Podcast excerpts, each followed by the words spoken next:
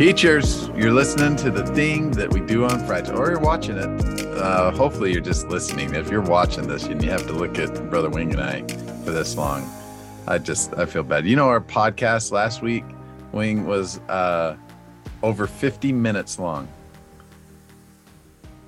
50 minutes. Yeah, that's really long. Do we, do we get paid by the minute or yeah? we- So, yeah. the- that we're gonna do extra long. I I have I see the clock right now. There is no way we are. This will not go over thirty minutes. I will. I'll just hit stop and in the middle of whatever we're talking about. So we we are gonna repent and be much more brief and concise this week. Right. All right. So this week, teachers, we have uh is super weird. It is like scrambled eggs this week. We got we've got we're all over the place in math in Mark 5, we're in Matthew 9, we're in Matthew 10, we're in Luke 9, we're in various verses in all those chapters. And so uh you just uh, on the pacing guide there, you just have to kind of uh, get a heads up of what's what's happening here and and take a good look at it at the beginning of the week and and figure it out. You got anything to say about this this upcoming week, Brother Wing? Yeah, well, we we say this every week, but this week I think especially needs it. This is just a suggestion. These lessons, like, and so um, you can teachers, you can adapt things as you want to, and especially here where you see, like, you know what, I kind of like this half of the chapter that they didn't cover. Mm-hmm. I might just combine a couple of lessons here and then and then create a space to cover this half, you know. And I have a suggestion coming about that, but anyway, you look over the content teachers and you do, you figure out what you think is best for your students. Excellent. All right, so let's start off the week in Mark five. I like Mark. Mark sometimes gets a bad rap. He- Sometimes people think that he's kind of boring, or I I like him. Maybe because I'm boring. Maybe that's what it might be. Uh, so the first day we got Mark 5, 24 through 34. And then we got Matthew 9, uh, 20 and 22. Remember, teachers, when we set up scripture feasting, we want to we want to get our students uh, on the Sea of Galilee. We want to get them standing in Jerusalem. We want to we want to have them feel like they are in that spot so that they can see uh, as they read the words of the scriptures, they can visualize uh, what it might be like and what might be happening. That way, uh, they might be able to receive greater insight and revelation when they do this. And so, um, I got to look back at the pacing guide again to see. So we got uh, Mark five, starting in verse twenty-four. Brother Wing, why don't you start us off? Yeah, so here I mean basically Monday's lesson is about the woman with the issue of blood and then Tuesday you're going to hit Jairus's daughter and that's kind of how the they've broken it down here. Again though, if you want to if you want to like put these two together because they do they are woven together Yes. by Mark and you feel like that might be the best way to teach these two, you could you could combine them and take 2 days with both stories or together or you could make some space for something else. Yeah, I, I think I would combine them, combine the two, just because I mean the the story of the woman with the issue of blood. It happens on the way on Jesus's way to to heal Jairus's daughter. So I guess you would start um in verse what would that be 21 21 yeah and you know part of the miraculous story here for Jairus for Jairus right is the fact that he does I mean this is an urgent life and death situation and now Jesus gets delayed Yeah. by uh, this woman and so that's part of the faith Yeah. that's required on Jairus here and so it's it's a challenge but obviously you'll see how Jesus helps him through it but regardless, I think it's important as far as background goes, like you were saying, Brother Lawson, to take him to the place, you know, and let him know that, yeah, Jesus's popularity is quite strong at this point. He's had some, done some other miracles, and people are, he's got his attention. So when he's, when Jairus comes and requests his help, there's a lot of people going, you know, there's, and so it's called a press of people. And that's then leads into the story with the woman. But if the students know, um, they got the background here that there's a lot of people here, then you've got the, and you might prep them to understand that because of the woman's issue, she is ritually unclean right? And apparently she would have also been seen as kind of spiritually unclean. Like it would have been kind of normal at that time to kind of consider her as like, well, you must have done something wrong. Right. And so she's not just physically suffering and can't get relief from this terrible ordeal, but she's also um, socially ostracized in a way. And and um, she has to kind of like she would have been looked down upon for being in a crowd um, but that's what she has to do at this point um, to get healed so you can kind of see the the difficulty there so if you prep the students by just telling them like look if there's a blood issue then you're going to kind of have to take extra precautions around in in groups and mm-hmm. that's what this this woman has. Um, and so as they go read through the story if you say like look just start in verse 21 you're going to have two stories collide here. And so find out what you think and then find out find out what you think about these two stories colliding. What does that teach you? And that might be a, a great scripture feasting for the students. If they go all the way from 21 to the end of the chapter excellent. I like that. I think i think so. Would you have them also on that day when they when they read about that woman with the issue of blood in mark 5 would then you have them read the um hold on let me let me mute my phone for a second. Would you have them also uh, look at that uh, that same story in um in where is it? Oh in matthew 9 in matthew 9 yeah yeah and so uh, so you would give them those those verses in Mark, but you would also give them the verses in Matthew so that they can could combine those two stories, get a full picture of that story. Because Matthew tells that story in uh, of the one with the issue of blood in a little bit more detail than than Mark does. I think could be could be a benefit. Yeah, yeah, it'd be helpful. Excellent. All right, so um what will we do next then? We've got Mark wait, chapter. Look, yeah. There might be a couple of points to make on this that, you know, as you I, I mean, it's fun to set up scripture feasting. I kind of like it because when I with my students, it's like, okay, now what's going to happen? Well, we don't know always what's going to happen. Like, are they going to finish reading and be like, "Cool story, brother Wing, let's go on," you know, or are they going to have some insights?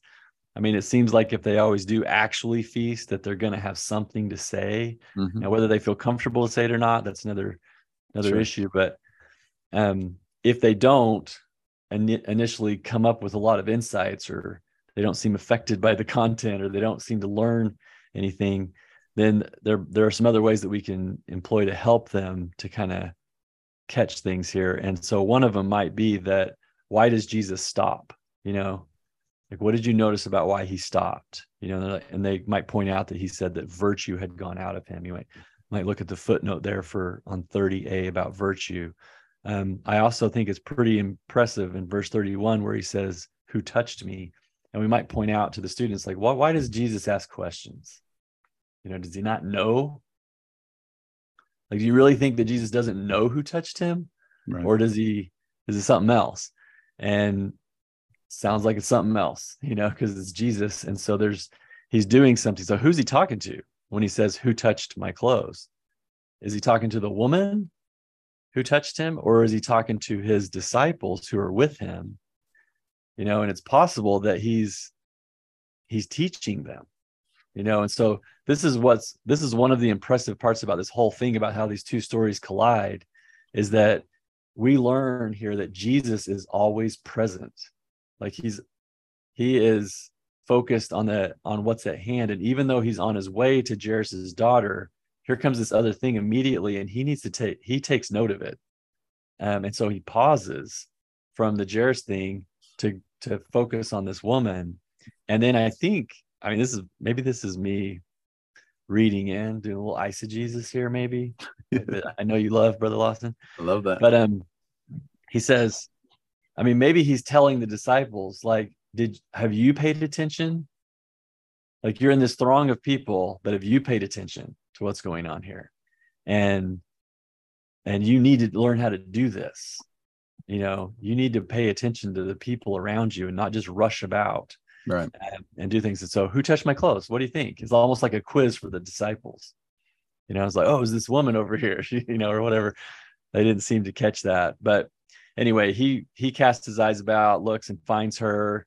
She she almost acts as if she's in trouble, which she's obviously not. But sometimes we feel that way, like we might be in trouble with the church leader or do some, do something wrong. But when we've come with that, the kind of faith that she has, we get the results that she did. And yeah, yeah, yeah. Go ahead.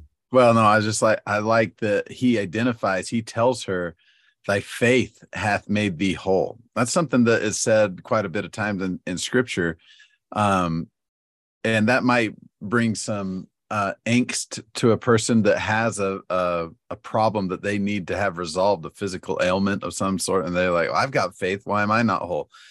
Uh, he may have been talking about her physical condition, but I think he was also talking about her spiritual condition your faith in Jesus Christ, that's what led you to repentance. That's the wholeness. Yeah, you've been suffering with this for 12 years, which is terrible, but you've been uh, forgiven of sin. You are uh, you're in a great place. Go in peace. Um, obviously, having a physical ailment could cause some unrest, but having a spiritual uh, ailment for sure uh, causes unrest. And the Savior's words to go in peace there must have been relieving for her both spiritually and temporally. Yeah, that's great, great insight.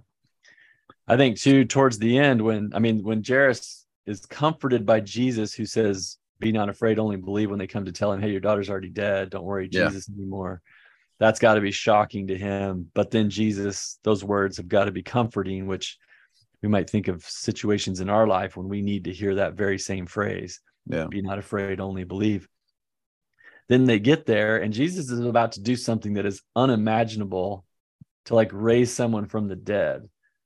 You know, it's an unbelievable thing. So maybe he makes a statement first that's unbelievable to test who gets to be a part of this or who gets to witness it. Because he says to them, Why make ye this ado and weep? The damsel is not dead, but sleepeth. Everybody knows she's dead, right. including Jesus. But he says, No, she's a, he's she's just sleeping. So I'm like, why does he say that? And so maybe he's saying, look, this is just a temporary thing for her. And that's all he's saying, really. But it almost sounds like there's a little bit of a test here.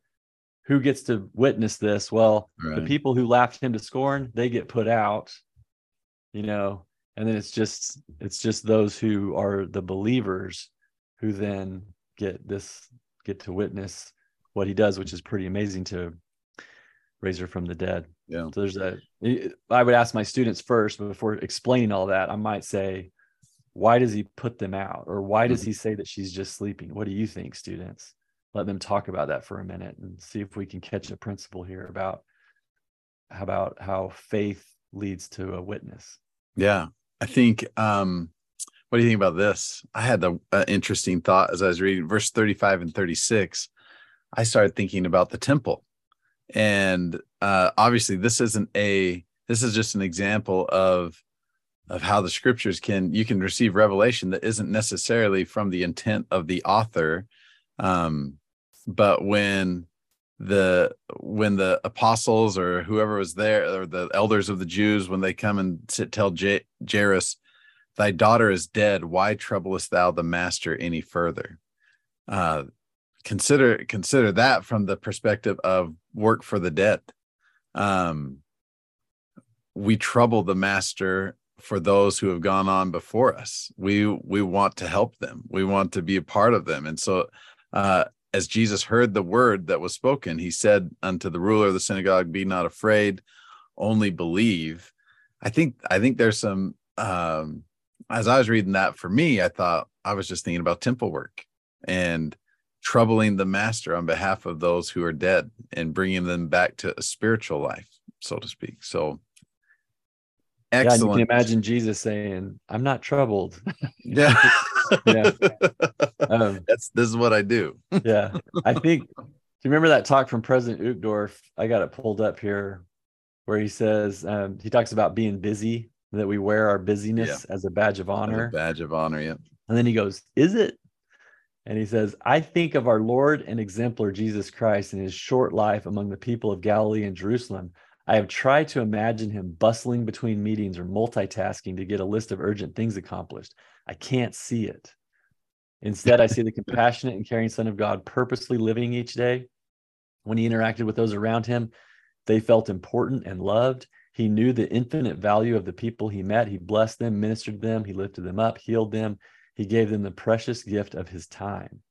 And then, you know, it goes on, by the way, and your students might want to refer to this. This is, by the way, October 2012 General Conference, President Uchtdorf. But um, it goes on to talk about how we can pretend to be with people when we're not actually with them because we're on our phones and how technology can interfere there. And so there's a great our Jesus is our example of being present, living purposefully and and giving people the value, uh, showing them their their value by us giving them our time. So it's, it's a, there's a good application there for our students. I love that. Excellent. So the next day we've got uh we've got Matthew 9. Well, this is Wednesday because we've done we did Monday and Tuesday, Matt, uh, Mark 5. Um we covered all those, right? Brother Wing, yeah. looking at pacing guide. All right. So so Wednesday we've got Matthew 9, just a few verses there, and then Matthew 10. This is kind of a uh, I like to think of this as the first MTC uh, of this of Jesus's dispensation here. And he's he's getting his apostles trained up to to go on missions. And so that naturally i think leads to in in chapter 10 a great scripture feasting activity.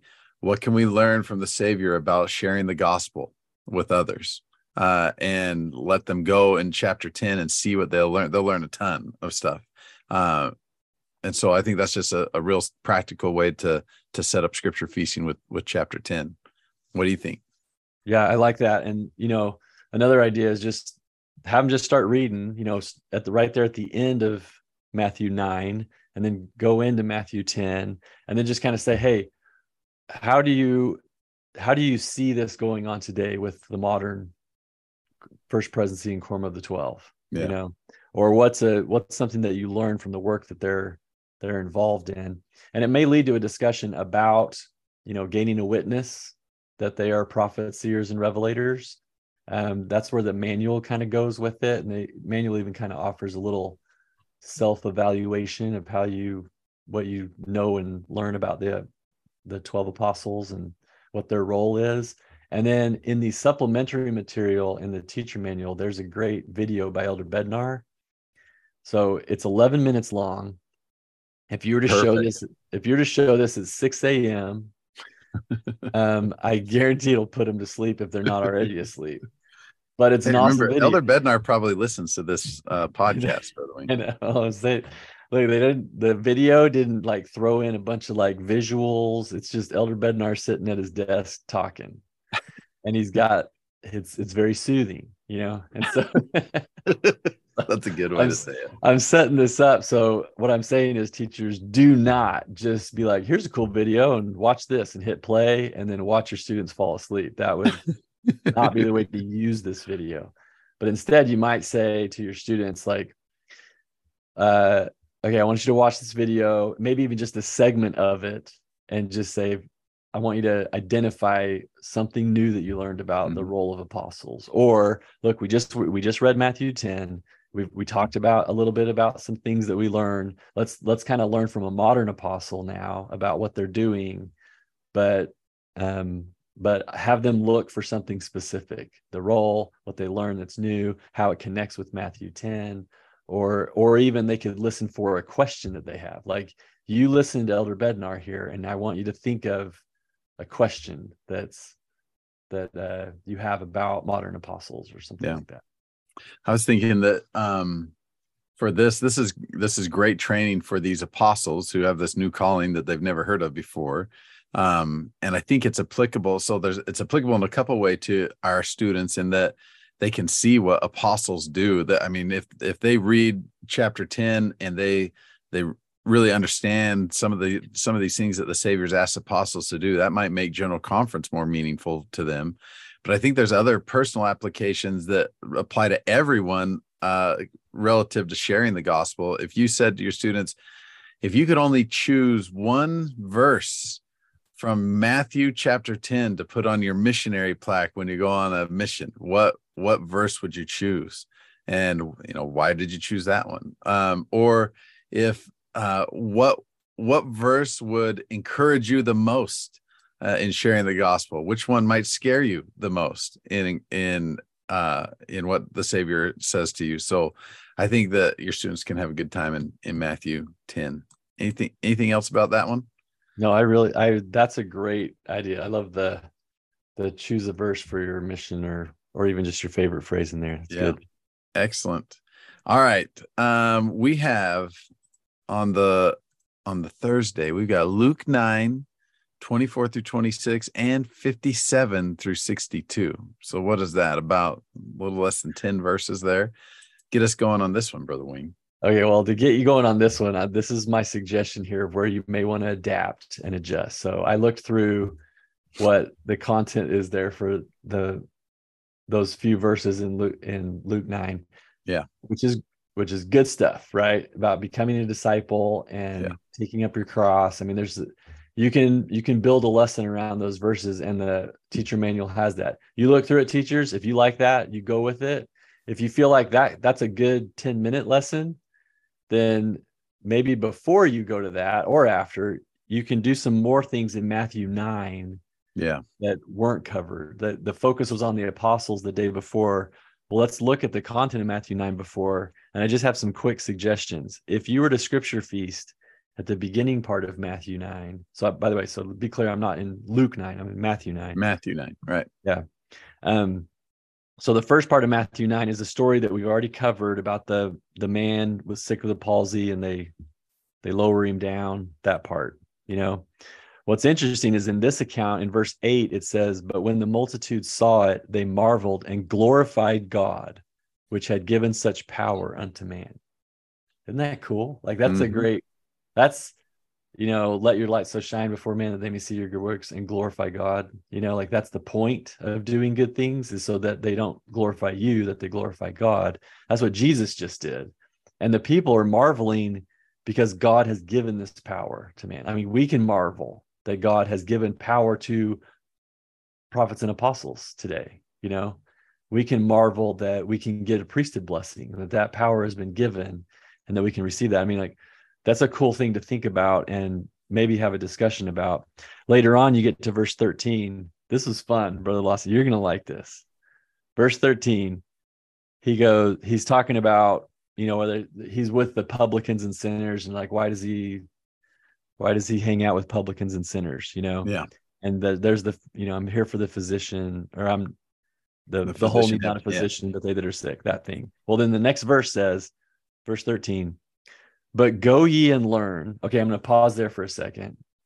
Um the go ye and learn thing that's cool. Just that phrase alone. Yeah. How do you like it's jesus is going to tell them something that they need to figure go out. Study this yeah. Yeah. So it's like go ye and learn. That's that is what we're asking of our students sometimes mm-hmm. and that that's required of us too. Like we don't just hey you explain it to me and if you explain it well enough i'll know and if you don't explain it well enough i won't ever know. No that's not how it works. Like we learn by revelation and so we'll be presented content sometimes that we don't understand whether it's in sacrament meeting or in general conference or in our scripture study and then we need to take that and go ye and learn. Like you go do something with this so that you can learn by the Holy Ghost, because otherwise you're not going to know it. Right. And so he says, Go ye and learn what that meaneth. And then he makes this phrase, I will have mercy and not sacrifice. And so, what does that even mean? Like it, the way that the King James seems to translate it, it doesn't seem like super clear on what that even means if you're just reading that without any help. So it's kind of a mystery. This might be fun for your students so then, like, can you just go and solve, just work on this for like five minutes? Try to solve the mystery on what that means. Jesus said, "Go and learn it." So yeah, let's do it. You know, go go tr- go try it out, and they'll they'll notice there's a footnote that goes to Hosea where this was originally quoted. Very helpful to figure that out. Hosea six six, and but don't tell them that. Just say, just figure it out. Look at some footnotes. Just see what you can do, and let them work on it and ponder it. And um, and come up. It's by the way, this this same phrase is quoted again uh, later on in Matthew. I think it's chapter twelve, verse seven. Yeah. Anyway, there's more to it. It's it's a cool phrase. It's fun for the as a scripture study training. right to kind of ponder on There's- it and think about it. it also has this some overtones or undertones whatever tones of uh, samuel right uh, obedience is greater than sacrifice so now we Yeah. have mercy is greater than sacrifice obedience and mercy are greater than than sacrifice yeah, that's and the students might think of that and have that connection to draw upon to help them. yeah Okay, then one more little idea, actually two more. Um 9 verse 15 at the end of it has a footnote B that leads you to a Joseph Smith translation. And that is a juicy Joseph Smith translation. which one So it's it keys off of Matthew 9 15, footnote Oh, yeah. B. Then it takes you to the appendix, which would be the JST of Matthew 9 18 to 21. And um, there again is another place where you could just say, man, this is a really good Joe, Joe Smith translation. And if you ever read the appendix or click on those footnotes to see what's there, most people don't. So what is how does this add to our understanding? That could be enough for for your students possibly um, to to dig into that. But it says, then said the Pharisees unto him, Why will you not receive us with our baptism, seeing we keep the whole law? Which is a cool question. Like, why won't you there for a accept. that's a great one. Like how would you respond to that? You know you, you might respond similar to the way jesus does because jesus said ye keep not the law. If ye had kept if ye had kept the law ye would have received me for i am he who gave the law. Now and so that's i think that's just great to then pause verse by verse and just say what does jesus really mean there? What did he just teach? And let the students kind of think about that that um obedience to God's commandments is going to open us to the spirit of truth, you know, and we will then be able to recognize things because here's Jesus right in front of them and they don't recognize who he is. And yet, if they had been obedient to God's law, they would have recognized right was. And um, and so our choices to how we live our life and how we follow the for the strength of youth guide on how to make decisions that is going to have a direct impact on how we discern truth from error. And so, anyway, it goes on, but that's a good one. Another good scripture Well, let me just say right now, like that JST, it's, it's seemingly impossible to understand why Jesus goes from the question about, you know, how come you you guys don't fast to his answer of no man putteth a piece of new cloth upon an old garment. The JST there, I think, makes the connection between those this conversation that's that's happening. So that's a good one to point out to your students. Yeah. Yeah. Really cool. And then, okay, so one more, this last one of the Matthew 9 stuff that is just really good. You might want to spend a whole day. If you create a day by combining lessons, this would be a way, this would be one way to do it. But when you look at verse 27 and 28, um, two blind men come and they want to be healed. And Jesus says to them, Believe ye that I am able to do this? You know, and they said, Yea, Lord. So again, you'd be just kind of why did he why would he ask that? You know, Mhm. why is he going to ask their belief first? So this is another theme that's like a theme of the Book of Mormon where there's someone states the desire that they have, but then the next thing is not the the the Lord doesn't give them their desire. He first kind of gives them a little interview and asks about their belief. I mean, Nephi got it. Nephi wanted to see Lehi's dream, and he says, "What desirest thou?" And he's like, "To see what things that my father saw." And then he, and then he says, "Do you believe that he saw?" And so, belief is always required. That seems to be a theme throughout this week. Is that believing is seeing, Yeah. and this is Ah, that's a good connection. Where there it is. Yeah, but then these blind guys, I mean, he it says he straightly charged them saying, you know, don't don't tell anybody this. Uh straightly charged them means if you look at that footnote, he sternly warned them. But what are the, I mean, what are these guys supposed to do? How is it how are people gonna not know it? Do they have to pretend like they're blind? you know? anyway, but I did wonder, I'm like, well, you know, he sternly warned them saying, see that no man know it. I wonder what additional blessings would have come from them. I mean, these are faithful guys. They had their healing rest- or their vision restored. I wonder what else uh, was headed their way if they could keep um, the the commandments of the Savior. So if the Savior is merciful, I mean, He's going to heal these guys, and He's going to give. He's He knows uh, probably that they're not going to to do what He asks them to do, but um, I think that the Lord works with us that way. He He blesses us, even though He knows we're going to be dumb at times a little bit later.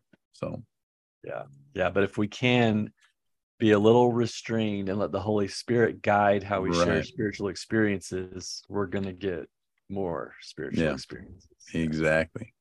I also like later on in that chapter, um, verse 35.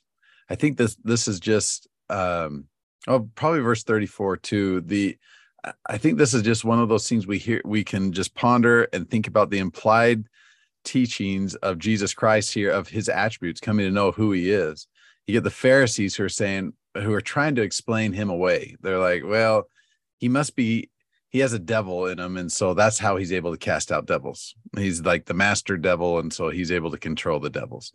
So you can see them settling on that uh, ridiculous uh, thought, right? Uh, you hear the same types of things people bring up about um, Joseph Smith or or even President Nelson, just silly things about uh, about them not knowing who they really are. But I like in verse 35 where it says, Jesus went about all the cities and villages. So just picture that all the cities and villages, teaching in their synagogues with an S, preaching the gospel of the kingdom and healing every sickness and every disease among the people. This is remarkable. This verse 35, I just think probably could have been another gospel written here, just in verse 35. Can you imagine the how cool it would be to hear the stories of all the cities and all the villages of every sickness and every disease nobody nobody's going to get left out of that i mean if if he comes to willard missouri and is doing that nobody's going to be like well i've got you know dancing with the stars is on later tonight or i could go get healed by jesus everybody is going to come out for that right so um this must have been just a remarkable a remarkable time so and yeah, and then it's go ahead if uh, Matthew had Mormon's way of writing, he would. This is where he would have said one of those. I could not contain a hundredth right. part of the... right. exactly. Yeah. Exactly. Anyway, excellent. Um, anything else in there, Rowing? We're, we're no now the, now we're we at the 30 minute mark, by the way. Oh, okay. So, hey, I'm just trying to pat our. I've hey. actually stopped recording a long time ago. yes, good. Sorry, I broke your promise. My bad, everybody. But if now we can go to the end of Luke 9, where um, or that part of part those verses in Luke 9 where it talks about becoming a disciple, and you can kind of go over this content with your students, see what the teacher manual has. They have actually mm-hmm. a decent handout there that might be useful for your students to consider. Right. Excellent. Last day is doctrinal mastery day. Um, doctrinal mastery review day uh, the third review. Uh, you'll don't worry, you'll start the next week with a uh, doctrinal mastery in Matthew 11, so that'll be that'll be good. All right, well, brother Wing, any last thoughts, words? No, advice? just keep helping those students uh, feast and figure it out for themselves. They the point is that they learn how to discover things on their own. We're there to guide them and train them and help them, but give them a chance to learn on their own first. This is the time of year that um, students and parents and even some teachers might be tempted to think about the purpose of seminary being to get credit for seminary. Try to push that thought out of your mind and remember that the purpose of seminary uh, is to uh, deepen our conversion to the gospel of Jesus Christ. And we're helping our students uh, learn how to learn for themselves from the scriptures. Seminary is not their the end all of their personal scripture study. We want them to be having experiences with the Holy Ghost, with the scriptures on their own uh, outside of our classes. So, all right, teachers, thanks for tuning in. We're getting better. This one wasn't as long as last one, but uh, uh, we'll get better as as time goes on or as time gets shorter. Anyway, we love you guys, everybody. Stay righteous.